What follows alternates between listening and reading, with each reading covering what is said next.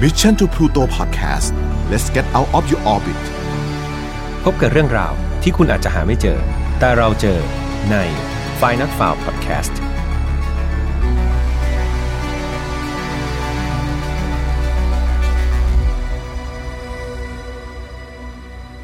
สวัสดีครับ ยินดีต้อนรับเข้าสู่ Final f a r Podcast ซีซั่นที่ 2 นะครับ วันนี้คุณอยู่กับผมเช่นเคยครับ แหมทัชพลนะครับ เรามาถึงตอนที่ 40 กันแล้ว ใครที่ได้ฟังกันตั้งแต่วันแรกบ้างยกมือขึ้น อ่ายกไปก็ไม่เห็นอยู่ดีนะครับ นั่นหมายความว่าเราอยู่กันมาถึง 8 เดือนเต็มแล้วนะครับ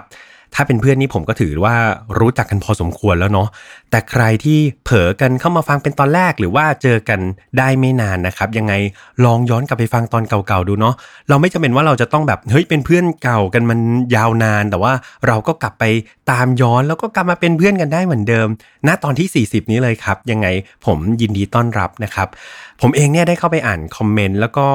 เอ่อ จะเห็นว่าหลาย ๆ คนเนี่ยเพิ่งเจอกันเนาะแต่ว่าย้อนกลับไปฟังแบบรวดเดียวจบหมดเลยยังไงผมต้องขอขอบคุณนะครับ แล้วก็รู้สึกดีใจมากเลยจริง ๆ ผมขอกล่าวยินดีต้อนรับเข้าสู่ครอบครัวไฟนอตฟาวแล้วก็Mission To Pluto อย่างเป็นทางการเลยแล้วกันนะครับสำหรับเรื่องที่จะมาเล่าในวันนี้ ต้องลดดีกรีความโหดลงนิดนึง นะครับแต่ว่ายังมีกลิ่นอายของความมีปริศนา มีความแบบชวนคิดเข้ามาเพิ่มขึ้นนะครับ เรียกว่าฟังจบแล้วเนี่ยก็อยากจะชวนเพื่อนๆเข้ามาช่วยวิเคราะห์กันว่า เอ๊ะ เรื่องราวมันเป็นยังไง มันเกิดขึ้นได้อย่างไรนะครับ และเช่นเคยครับ ต้องแจ้งเสมอเลยว่าไฟนอตฟาของเราเนี่ยไม่สนับสนุนความรุนแรงทุกประเภทนะครับ ทุกเรื่องที่ผมหยิบและนำมาเล่าเนี่ยอยากจะให้เป็นแนวทางในการป้องกันตัวเอง และผมเชื่อว่าเรื่องราวเหล่านั้นนะครับ มันมีบทเรียนอะไรที่สอนเราได้มากมายเลยนะครับ เรียนรู้ไว้จากสิ่งที่มันไม่ดี มาป้องกันไม่ให้มันเกิดขึ้นกับเราเนาะ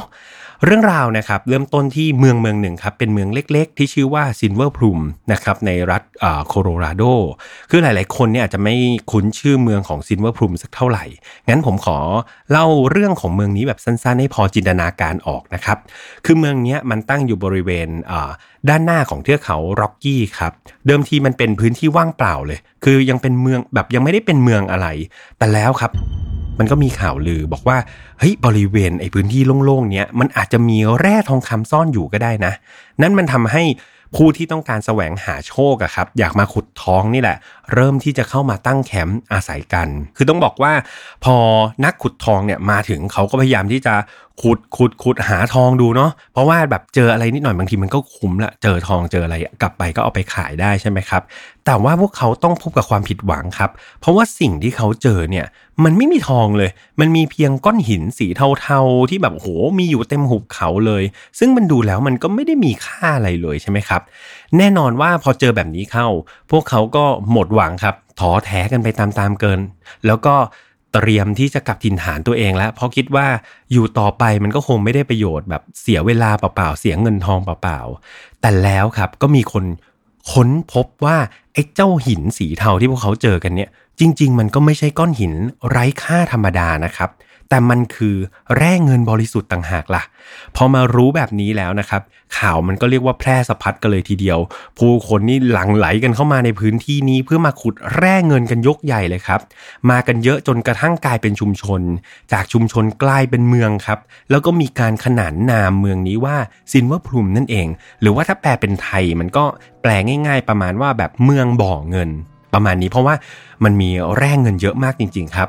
ต้องบอกว่ามูลค่าของแร่เงินในสมัยนั้นนะครับ ถ้าเกิดมันเทียบเนี่ยเอาไปเทียบอัตราส่วนกับทองคำแล้วกันจะได้เทียบง่าย ๆ คือแร่เงินนะครับมีอัตราส่วนอยู่ที่ 32 แร่เงินต่อ1แร่ทองนะครับ ก็คือแร่เงิน 32 กรัมเนี่ยแลกได้ 1 ทอง 1 กรัมประมาณนี้ ดังนั้นเมืองซินวพลุมเนี่ยมันก็เลยรุ่งเรืองมากครับ แต่มันก็รุ่งเรืองได้อยู่ไม่กี่ปีก็เกิด เหตุการณ์วิกฤตเศรษฐกิจถดถอยขึ้นในปี 1893 ครับทำให้ประชาชนเนี่ยแห่เอาแร่เงินออกมาแบบเปลี่ยนเป็นทองคำกันหมดเลย เพราะว่ากลัวเรื่องความมั่นคง เพราะเวลาเศรษฐกิจไม่ดีคนมักจะเก็บทองใช่ไหมครับ เพราะว่ามันมันเป็นอะไรที่แบบค่อนข้างมั่นคงที่สุดแล้วแหละมันส่งผลกระทบกับอุตสาหกรรมเหมืองเงินนะครับทำให้มันพังทลายลงทันทีเลย และผู้คนก็เริ่มที่จะอพยพออกจากเมืองซินวัพลุมทันทีครับ นั่นมันทำให้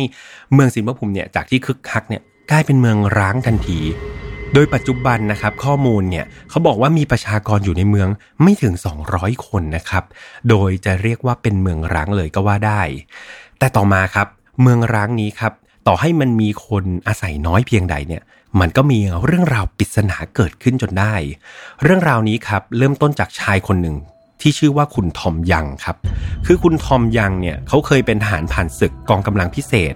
รวมถึงเคยเป็นคุณครูมัธยมของอโรงเรียนแห่งหนึ่งด้วย ก่อนที่เขาจะย้ายมาอยู่ซิมเบอร์ภูมิในปี 1969 เพื่อที่อยากจะใช้ชีวิตแบบสงบเงียบอะครับ ประมาณแบบเอออยากจะใช้ชีวิตเงียบๆละ เขาอาศัยอยู่ในอาคารเช่าตามลำพังกัสุนัขคู่ใจของเขาครับ ชื่อว่าเจ้ากัส คือคุณทอมครับเขาประกอบอาชีพในการขายหนังสือครับ โดยเขาก็มีหน้าร้านอยู่ในอาคารที่เขาเช่านั่นแหละครับ แล้วก็เปิดเป็นร้านขายหนังสือ แต่แล้วครับ ในวันที่ 7 กันยายนปี 1987 หลังจากที่พระอาทิตย์ตกดิน คุณทอมก็ทำการปิดร้านตามปกติครับแล้วก็พาเจ้ากัสเนี่ยเดินออกไปแบบกินลมชมวิวใช่ไหมครับ ทั่ว ๆ เมือง แต่วันนั้นครับ เขาเดินไปยังอาคารเช่าข้างๆ ที่เป็นเพื่อนบ้านเขา แล้วเขาก็บอกกับเพื่อนว่า เขาเนี่ยจะมีแผนเดินทางไปพักผ่อนที่ยุโรปสักพักหนึ่ง เพื่อนบ้านเขาก็แค่แบบอ๋อรับทราบ ก็คิดว่าคุณทอมอาจจะมาบอกเผื่อแบบช่วยดูแลบ้านให้ด้วยระหว่างที่เขาไม่อยู่อะไรประมาณนี้นะครับ แต่แล้วครับ เมื่อเวลามันผ่านไปเนี่ย ก็ไม่มีใครพบเห็นคุณทอมอีกเลยครับ เวลามันผ่านไปนานมากหลายเดือน จนกระทั่งเจ้าของอาคารคิดว่า เอ๊ะ หรือคุณทอมไปเที่ยว แล้วอาจจะติดใจหรือเปล่า จนปักหลักปักฐานอยู่ที่ยุโรปไปเลย และคงไม่คิดจะกลับมาอีกแล้ว เขาก็เลยคิดว่าอ้าวอย่างนั้นห้องก็ไม่ได้มีคนจ่ายค่าเช่ามานานแล้วใช่ไหมคุณทอมอาจจะย้ายไปแล้วเขาก็เลยประกาศให้เช่าอาคารหลังนี้ใหม่ซะเลยครับ หาเจ้าของใหม่ หลังจากประกาศหาคนเช่าอาคารใหม่ได้ไม่นาน ก็มีคนสนใจติดต่อมาครับ คนคนนั้นชื่อว่าคุณคีธไรน์ฮาร์ดคือคุณคีธไรน์ฮาร์ดครับเขาเป็น columnist ครับที่รับผิดชอบในการเขียนเกี่ยวกับบทความเกี่ยวกับด้านกีฬานะครับ ลงหนังสือพิมพ์ที่ชื่อว่า Chicago Daily Herald นะครับ แต่หลังจากทำงานไปได้สักพักเนี่ย คุณคีตเขาก็รู้สึกว่าเขาก็เริ่มเบื่อหน่ายจำเจ งานที่เป็นรูทีนกับสิ่งที่ทำอยู่ เขาจึงตัดสินใจขอลาพัก 3 เดือนครับ พื่อที่จะออกเดินทาง แล้วก็หาโอกาสใหม่ ๆ ในชีวิตให้กับตัวเอง ตัวคุณคีตเองครับเขามีความฝันอยู่ 3 เรื่องครับ คือเรื่องที่1เนี่ยคุณคีตเนี่ยเขาเป็นคนที่กลัวความสูงเอามากๆเลย ดังนั้นเขาอยากที่จะต่อสู้กับโรคกลัวความสูงของเขาให้จงได้อ่าอยากชนะเนาะอยากชนะตัวเอง 2 คือเขาใฝ่ฝันที่จะได้ประจนภัย โดยการปีนเขาดูสักครั้งหนึ่งครับ อันนี้มันโยงกับข้อหนึ่งเพราะว่าเขาเนี่ยกลัวความสูงใช่ไหมครับ ดังนั้นเขาอยากจะชนะ ความโลกกลัวความสูงตัวเองให้ได้ แล้วก็ไปประจนภัยโดยการปีนเขาดูสักครั้ง และอย่างที่ 3 ครับ เขาฝันว่าตัวเองเนี่ยอยากจะเปลี่ยนมาเป็นคนเขียนนิยายดูอ่าดังนั้นเขาก็นำไอเดียเหล่านี้ครับไปปรึกษากับเพื่อนสนิทของเขาที่ชื่อว่าคุณเท็ดปาร์เกอร์คุณเท็ดก็เลยชวนให้คุณคีธเนี่ยมาลองใช้ชีวิตแบบเรียบง่ายดู แบบสงบเงียบดูในเมืองซิลเวอร์พลูมนี่เองครับ คือซึ่งแบบพอคุยไปคุยมาเนี่ย คุณคีธก็แบบสนใจมากๆเลย คุณคีธก็เลยรีบกลับไปบ้านเลยครับ แล้วก็ไปบอกกับภรรยาว่าเขาเนี่ยอยากจะไปลองใช้ชีวิตใหม่ดูในเมืองเล็ก ๆ ที่ชื่อว่าซิลเวอร์พลูมมิดูนะ จะลองไปใช้ชีวิตดูสักระยะหนึ่ง ถ้าหากทุกอย่างมันเป็นไปได้ด้วยดีตามแผนเนี่ย เดี๋ยวเขาจะพาภรรยาของเขา แล้วก็ลูกไปอยู่ที่นั่นด้วยกันให้หมดเลย ว่าแล้วครับ คุณคีธและคุณเท็ดเพื่อนสนิทของเขานะครับ ก็จัดข้าวจัดของเตรียมออกเดินทางไปที่เมืองซิลเวอร์พลูมแห่งนี้ทันทีครับ เมื่อไปถึงคีตก็ได้ทำการหาที่อยู่ถูกไหมครับ แล้วก็ไปถูกอะถูกใจอาคารแห่งหนึ่ง ที่กำลังประกาศหาผู้เช่าใหม่พอดี ไม่น่าจะทายยากนะครับว่าอาคารหลังนั้นที่คุณคีตกำลังจะไปเช่าคืออาคารไหนครับ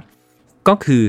อาคารว่างของคุณทอมยังที่ ไปเที่ยวยุโรปแล้วยังไม่กลับมาคนนั้นนั่นเองนะครับ เพราะว่าตอนนี้ก็ประกาศหาเจ้าของใหม่พอดี คุณคิดก็บอกอ๋อพอดีเลยลงล็อกอยากได้พอดี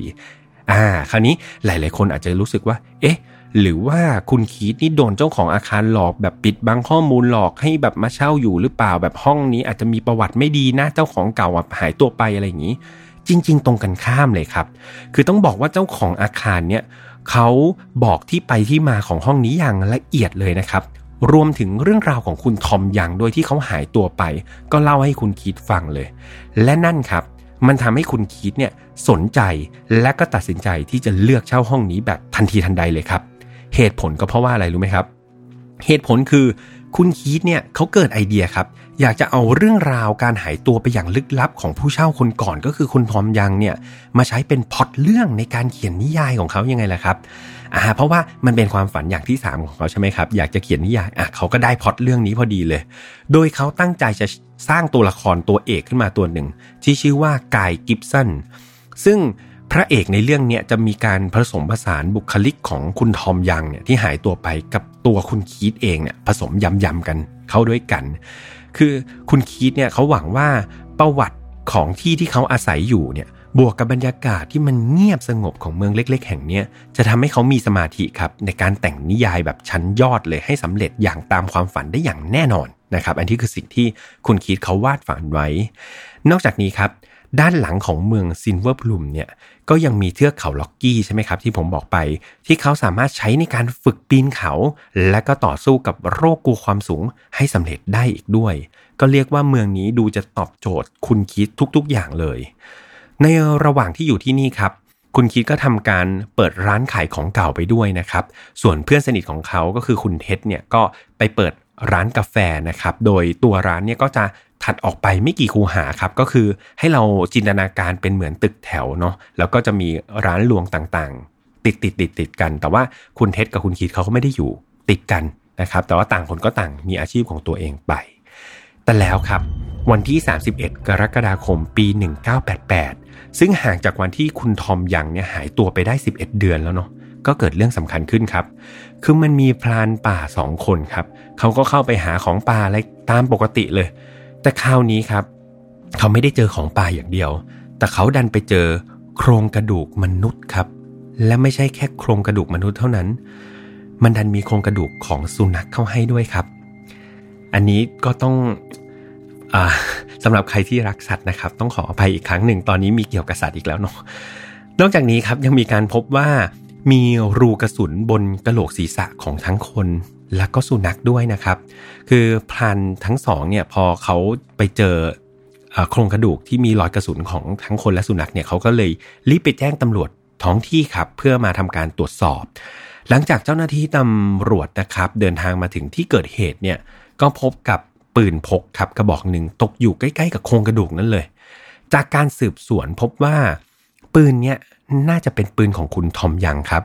โดยมีข้อมูลพบว่าคุณทอมเนี่ยได้มีการซื้อปืนกระบอกนี้ 4 วันก่อนที่เขาจะหายตัวไป จากหลักฐานต่างๆครับทำให้ตำรวจเนี่ยปิดสำนวนคดีนี้แบบรวดเร็วทันทีไม่ต้องมีการสืบเลยครับว่า คุณทอมน่าจะทำการสังหารเจ้ากัสนะครับสุนัขของเขา หลังจากนั้นเขาก็ยิงตัวเองตายตามครับ คือเอาจริง ๆ ทางตำรวจยังไม่ได้มีการพิสูจน์เลยนะครับ ว่ารูกระสุนบนกระโหลกนั่นน่ะมันเป็นที่มาจากปืนที่พบในที่เกิดเหตุจริงหรือเปล่านะครับ คือในตอนนั้นเนี่ยเพื่อนบ้านที่รู้จักคุณทอมดีเนี่ยต่างพูดเป็นเสียงเดียวกันเลยครับว่าคุณทอมเนี่ยไม่ใช่คนที่จะมันคิดสั้นอะไรถึงการฆ่าตัวตายได้อย่างเด็ดขาดเลย แถมตัวเขาเองเนี่ยรักเจ้ากัสแบบสุดๆเลยครับ คือสุนัขตัวนั้นเนี่ย คุณเรียกว่าคุณทอมเนี่ย รักและดูแลเหมือนกับลูกคนหนึ่งเลย ดังนั้นเนี่ยไม่มีเพื่อนบ้านคนไหนเลยที่เชื่อว่าเขาจะยิงเจ้ากัสได้ลงคอนะครับ เรื่องราวครับก็ค่อยๆ เงียบหายไปตามการเวลานะครับ จนกระทั่งวันที่ 7 สิงหาคมในปีเดียวกันเนี่ย คุณคีตก็ทำการปิดร้านนะครับ ประมาณ4ี่โมงเย็นตามปกติของเขาละครับ หลังจากนั้นเขาก็เดินทางไปหาคุณเท็ด นะครับก็คือเพื่อนสนิทของเขาที่เปิดร้านกาแฟเนาะพร้อมกับบอกว่าเนี่ยเดี๋ยวเขาจะไปปีนเขาเพนเดิลตันดูสักนิดหนึ่ง แน่นอนว่า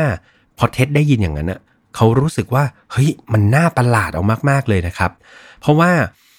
เขาคิดว่าเฮ้ยทำไมอยู่ๆคีตนี่แบบอารมณ์ไหนนะถึงจะจะไปปีนเขาเอาตอนนี้ ซึ่งคุณเท็ดก็คิดว่าอ๋อสงสัยเพื่อนเขาน่าจะหล่อเล่นใช่ไหมครับ เพราะว่าการไปปีนเขาเพนเดตันเนี่ยมันต้องใช้เวลาในการไปและกลับอย่างน้อยๆ คือ 6 ชั่วโมงเลยนะครับ ซึ่งตอนนั้นน่ะ อย่างที่บอกเนาะกว่าเขาจะปิดร้านก็คือ4ี่โมงแล้วใช่ไหมครับ ดังนั้นคือมันเย็นมากๆแล้ว ถ้าไปตอนเนี้ยกว่าจะไปถึงเนี่ยมันก็คงจะค่าแล้วก็มืดเอามากๆเลย ดังนั้นมันดูอันตรายมากๆเลยนะครับการที่จะไปปีนเขาในช่วงเวลาแบบนี้ แต่คำพูดของคุณคีตเนี่ยมันดูแบบจริงจังมากๆครับ แล้วก็ยิ่งประหลาดเข้าไปอีก เมื่อเขาบอกคุณเท็ดว่า ถ้าสี่ทุ่มแล้วเขายังไม่กลับมา ขอให้ช่วยแจ้งหน่วยกู้ภัยให้หน่อย หลังจากนั้น คุณคีตก็เดินหายไปรับตาเลยครับ ในวันนั้นคุณคีสสวมเสื้อยืดสีแดงนะครับ คลุมด้วยเสื้อแจ็คเก็ตสักหลาดลายสกอตสีแดงดำกางเกงยีนนะครับ แล้วก็หมวกแก๊ปยีน รองเท้าก็เป็นรองเท้าผ้าใบธรรมดา เอาจริง ๆ ลองจินตนาการตามที่ผมพูดเนาะมันเป็นชุดที่ไม่ได้เหมาะกับการใช้ปีนเขาเลยจริงๆนะครับ แถมดูแล้วเนี่ย เขาก็ไม่ได้เอาอุปกรณ์พกพา อุปกรณ์ยังชีพอุปกรณ์ปีนเขาอะไรเลย ไปตัวเปล่าเหล่าเล่าเปลือยอย่างนั้นเลยครับ แล้วก็ขึ้นเขาไปเลย จนถึงตอนนี้ครับ เท็ดเขาก็สองจิตสองใจครับว่าเขาจะห้ามดีหรือเปล่า หรือเขาเกิดคิดว่าเฮ้ยหรือคุณคีดเขามีจุดประสงค์หรือมีความพูดง่ายๆคือมีความอินดี้อะไรเกิดขึ้นหรือเปล่า แต่สุดท้ายครับคุณเท็ดเขาก็ไม่ได้ห้ามคุณคีตนะครับ จนกระทั่งในเช้าวันรุ่งขึ้นครับ เท็ดก็รีบไปสำรวจ ตรวจดูที่บ้านของคุณคีตแล้วเขาพบว่าคุณคีตไม่อยู่ที่บ้านครับ นั่นมันทำให้คุณเท็ดเนี่ยตัดสินใจแจ้งตำรวจ แล้วก็หน่วยกู้ภัยทันทีครับ เรียกว่าตอนนั้นทั้งเครื่องบินเล็ก ทั้งเฮลิคอปเตอร์ อาสาสมัครกว่า 100 ชีวิตนะครับสุนัขดมกลิ่นอีกหลายสิบตัวเลย ถูกส่งออกมาตามหาคุณคีตกันยกใหญ่เลยครับ แต่กลับไม่พบร่องรอยอะไรของเขาแม้แต่น้อยครับ ทางตำรวจเองเนี่ยได้มีการค้นหาร่องรอยที่บ้านของคุณคีตด้วยนะครับ ซึ่งเป็นร้านขายของเก่า เขาก็ได้ไปพบกันนิยายที่เขียนค้างเอาไว้ในเครื่องคอมพิวเตอร์ของคุณคีตครับตำรวจได้พบกับย่อหน้าหนึ่งซึ่งเป็นย่อหน้าสุดท้ายที่เขาเขียนไว้นะครับ เขาเขียนประมาณว่ากายซิมสันก็คือตัวเอกของเรื่องเนี่ยได้เปลี่ยนไปใส่รองเท้าปีนเขา เขาสวมเสื้อสักหลาด ตอนนี้เขารู้แล้วว่าอะไรคือแรงบันดาลใจ กายกิฟสันได้ปิดประตูก่อนจะมุ่งหน้าตรงไปที่ป่าโคโรไรนาอันเขียวเชอุ่ม จากเนื้อหาในย่อหน้านี้ทำให้ดูเหมือนครับว่าคีตเนี่ยเขากำลังทำแบบเดียวกันกับตัวละครที่เขาสร้างในนิยายเลยครับ และมันเป็นไปได้เหมือนกันว่าคีตอาจจะตัดสินใจออกไปปีนเขาเพื่อสร้างอารมณ์ร่วมครับ แล้วก็หาวัตถุดิบที่จะใช้ในการเขียนนิยายต่อไปนั่นเอง การตามหายังคงดำเนินไปนะครับจนกระทั่งวันที่ 11 สิงหาคมเนี่ยมันดันมีอุบัติเหตุครับ คือเครื่องบินเล็กลำหนึ่งเนี่ยประสบอุบัติเหตุตกลงบนเขาระหว่างที่กำลังปฏิบัติการตามหาคุณคิดครับ นั่นทำให้นักบินเนี่ยเสียชีวิต แล้วก็มีเจ้าหน้าที่กู้ภัยบาดเจ็บสาหัสหลายรายเลยนะครับ หลังจากพยายามหาตัวกันไปหนึ่งอาทิตย์ครับ แต่ก็ยังไม่มีอะไรคืบหน้า แถมยังมีอุบัติเหตุอีก เสียบุคลากรไปอีกใช่ไหมครับ แน่นอนครับแบบนี้นายอำเภอก็เลยทำการยุติการค้นหาคุณคีตลงครับ คราวนี้ก็จะมาในส่วนของข้อสันนิษฐานต่างๆ เพราะว่ากลายเป็นว่าไม่มีใครหาคุณคีตเจอ ไม่มีใครรู้นะครับ ว่าคุณคีตหายไปไหน ก็ต้องตั้งข้อสันนิษฐานกันแล้วครับ เริ่มจากคนแรกครับคือคุณทิฟฟานี่ คุณทิฟฟานี่คือลูกสาวแท้ๆของคุณคิดครับ เธอออกความเห็นกับเรื่องนี้ว่า พ่อของเธอเนี่ย น่าจะอยากรู้ครับ และก็อยากเข้าใจแบบลึกซึ้งในตัวละครว่ามันมีความรู้สึกยังไงนะ ถ้าเกิดเขาหายสับสูญไปจริง ๆ พ่อของเธอเนี่ยน่าจะตั้งใจในการเขียนนิยายเล่มนี้เอาแบบมาก ๆ เลย จนกระทั่งมันอินไปในตัวบทครับ แล้วก็เสี่ยงที่จะเอาชีวิตตัวเองไปทดลอง เพื่อแลกกับเนื้อเรื่องที่ได้มาจากการทดลองจริงนะครับอ่าอันนี้ก็เป็นสมมติฐานที่หนึ่งของคุณทิฟฟานี่ที่เป็นลูกสาวที่น่าจะทราบนิสัยของคุณพ่อดีนะครับ แต่ก็มีอีกความคิดหนึ่งครับเขาบอกว่าหรือว่าจริง ๆ แล้ว คุณคิดอาจจะวางแผนให้ตัวเองเป็นคนหายสาบสูญไป จุดประสงค์ที่แท้จริง ก็เพื่อแอบไปเริ่มมีชีวิตใหม่ เริ่มต้นชีวิตใหม่กับผู้หญิงคนอื่นนั่นเอง โดยมีชาวบ้านครับเขายืนยันบอกว่าเขาเคยเห็นคุณคีตเนี่ยคุยกับผู้หญิงคนหนึ่งที่งานปาร์ตี้แห่งหนึ่ง ซึ่งผู้หญิงคนนี้ที่เขาที่เหตุการณ์นี้ครับที่ที่เห็นคุณคีตคุยกับผู้หญิงคนเนี้ยคือมันเป็นหนึ่งวันก่อนหน้าที่คุณคีตจะหายตัวไป อ่าอันนี้ก็เป็นอีกหนึ่งข้อสันนิษฐาน แต่เอาจริง ๆ ครับ นี่มันเป็นการเดาที่อาจจะดูไม่ได้เป็นการเดาที่สมเหตุสมผลมากนักนะครับ เพราะว่าคุณเท็ดที่เป็นเพื่อนสนิทของคุณคีตเนี่ยเขายืนยันครับว่าคุณคีตเนี่ยเป็นคนที่รักครอบครัวเอามากๆ เขาไม่น่าจะเป็นคนที่จะทิ้งภรรยาและลูก ไปหาผู้หญิงที่เพิ่งพบกันแค่ครั้งเดียวเด็ดขาด เพิ่งเจอกันครั้งเดียว คุยกันครั้งเดียว แล้วแบบทำตัวสาบสูญเพื่อไปเริ่มต้นกับผู้หญิงคนนั้นเลยมันดูแบบ ไม่สมเหตุสมผลสุดๆนะครับในมุมมองของคุณเท็ดอย่างไรก็ตามครับ เรื่องราวมันก็พิลึกเอามาก ๆ เลยเนาะที่คุณคีตเรนฮาร์ดและคุณทอมยังผู้ที่อาศัยอยู่ในอาคารหลังเดียวกันนะครับ จะหายตัวไปลึกลับทั้งคู่เลยทำเอาบางคนเนี่ยตั้งอีกหนึ่งข้อสมมติฐานที่ผมว่าก็มีความเป็นไปได้เหมือนกัน คือเขาเชื่อว่าคุณคีตและคุณทอมเนี่ย อาจจะไปพบความลับอะไรบางอย่างในอาคารนั้นครับ ที่พวกเขาอาศัยอยู่ นั่นมันอาจจะทำให้เขาเนี่ยถูกทำให้คนที่มีอิทธิพลเนี่ยเสกให้พวกเขาหายตัวไปอย่างไร้ร่องรอยนั่นเอง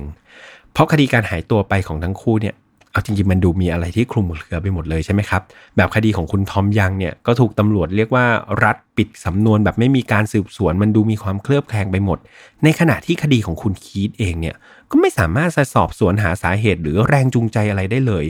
รวมไปถึงไม่มีการพบศพของเขา หรือพบ เขาที่มีชีวิตด้วยซ้ำนะครับ ดังนั้นทุกอย่างดูจะเป็นปริศนา นั่นมันทำให้คดีทั้งสองคดีนี้ครับ ทั้งคดีคุณทอมและคุณคีตเนี่ย เป็นคดีที่มันซ้อนคดี เป็นปริศนาที่ซ้อนปริศนาเข้าไปอีก แล้วเพื่อนๆล่ะครับ คิดเห็นอย่างไรเกี่ยวกับคดีนี้ อย่าลืมลองมาตั้งข้อสมมติฐานกันสนุกสนุกเนาะแล้วก็คอมเมนต์แชร์ความคิดเห็นกันได้ครับ ผมยินดีที่จะเข้าไปอ่านแล้วก็ร่วมแชร์ความคิดเห็นของผมเหมือนกันเนาะ มันไม่มีถูกไม่มีผิดครับในไฟล์ not file ทุกคนมีสิทธิ์ที่จะคิดได้แบบแตกฉานเลย แล้วแต่แล้วแต่เพื่อนๆเลยครับ อันนี้ผมเป็นอิสระ เพราะผมเองก็ไม่ใช่คนที่คิดว่าตัวเองจะตั้งข้อสมมติฐานได้ถูกเหมือนกันเนาะก่อนเช่นจากกันครับขอทิ้งท้ายไว้ให้เพื่อนๆที่ฟังแล้วรู้สึกสนใจในคดีนี้จริงๆเนาะคือตอนนี้นะครับ มันมีทีมงานที่พยายามจะรวบรวมข้อมูล แล้วก็ลงไปคลุกกับครอบครัวของคุณคีตเลยครับ รวมถึงไปแกะรอยสถานที่จริง ๆ มีการไปทำแผนออกมามีลักษณะแบบ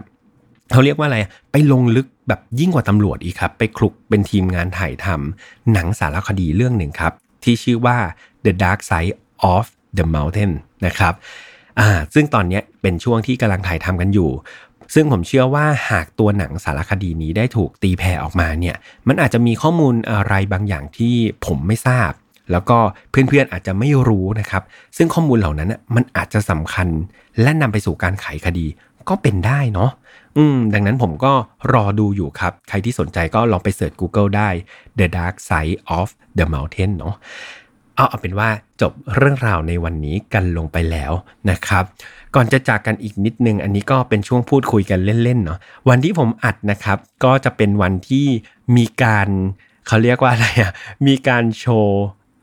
คลิปวิดีโอนะครับของ podcaster ใน Mission to Pluto พอดีเลย ซึ่งคลิปนี้นะครับลงในวันที่ 10 เดือน 10อ่าจำง่ายมากเลยลงวันที่ 10 เดือน 10 นั้นจะเห็นว่า File Not Found นะครับจะมีการอัดล่วงหน้าประมาณ 2-3 อาทิตย์เลย ดังนั้น วันที่ผมอัดเนี่ยบางทีผมพูดเหตุการณ์อะไรไป มันก็อาจจะไม่ได้แบบ ปัจจุบันทันด่วนอะไรเนาะยังไงก็ต้องกราบขออภัยด้วยนะครับ ส่วนใครที่แบบฟังเสียงผมแล้ว หรือว่าฟังรายการอื่นๆเนี่ยอยากรู้เนาะว่า podcaster เนี่ยแต่ละคนหน้าตาเป็นยังไงนะครับ ก็ลองไปดูวิดีโออันนั้นที่ชื่อว่า Mission to Pluto Show Reel นะครับถ้าผมจำชื่อคลิปไม่ผิด ลองไปดูได้ครับวันที่ 10 เดือน 10 เราออกไปแล้ว ก็จะมีทั้งคุณโปจินะครับที่เป็น host รายการ Time to Play อ่าเป็นเรื่องเกี่ยวกับเกมนะแล้วก็แอนิเมชันโอ้สุดยอดมากนะครับ หรือว่าจะเป็นหมอเบียนะครับชารัตอ่าเป็นหมอฟันนะครับ ที่จะมาเล่าเรื่องราวดีๆนะครับใน The Storyteller อันนี้ก็จะตรงข้ามกับ File Not Found เลยนะ File Not Found เราจะดำๆของเขาจะขาวๆ หรือว่าจะเป็นสุดหล่อ แห่ง Mission to Pluto ของเราครับ น้องโจอี้ก็จะมาใน Sport Journey นะครับ ที่ไหนมีกีฬาที่นั่นมีวัฒนธรรม น้องโจอี้พูดได้ดีมากครับ อยากให้ทุกคนลองไปฟังดู หรือแม้แต่คุณอ้ำสุปกรที่มาในรายการโชว์ไทม์นะครับ ซึ่งมาจะมาวิเคราะห์หนังให้เราฟังแบบแปลกใหม่อะผมไม่เคยเห็นใครวิเคราะห์หนังในมุมนี้เนาะแต่ว่าเขาวิเคราะห์กันแบบแบบลึกซึ้งมากนะครับรวมถึงใครที่อยากจะเห็น host รายการ File Not Found นะครับที่อยู่ในสภาพอดหลับอดนอนนะครับพี่แฮมในเวอร์ชันแพนด้าก็ไปติดตามชมได้เหมือนกัน อย่าคอมเมนต์ด่าก็เพียงพอครับ สงสารพี่แฮมนะครับทุกคน โอเค เราวันนี้นะครับคงต้องลากันไปก่อน File Not Found เราออกทุกวันอังคารนะครับ อย่าลืมมาเจอกันได้ทุกวันอังคารทุกๆ ช่องทางไม่ว่าจะเป็น YouTube Spotify SoundCloud Podbean Apple Podcast นะครับ แล้วก็อย่าลืมแฟนเพจเนาะแบบวิดีโอที่ผมบอกไปเนี่ยใครเป็นแฟนเพจก็จะรู้ก่อน ได้เห็นใบหน้า ของทุกๆ คนก่อนนะครับเอออยากให้ทุกคนเข้าไปไหลแล้วก็เข้าไปแชร์กันด้วยนะครับสำหรับแฟนเพจสำหรับวันนี้ขอตัวลากันไปก่อนนะครับ แล้วเจอกันใหม่วันอังคารหน้า สวัสดีครับ Mission to Pluto Podcast let's get out of your orbit พบกับเรื่องราวที่คุณอาจจะหาไม่เจอ แต่เราเจอใน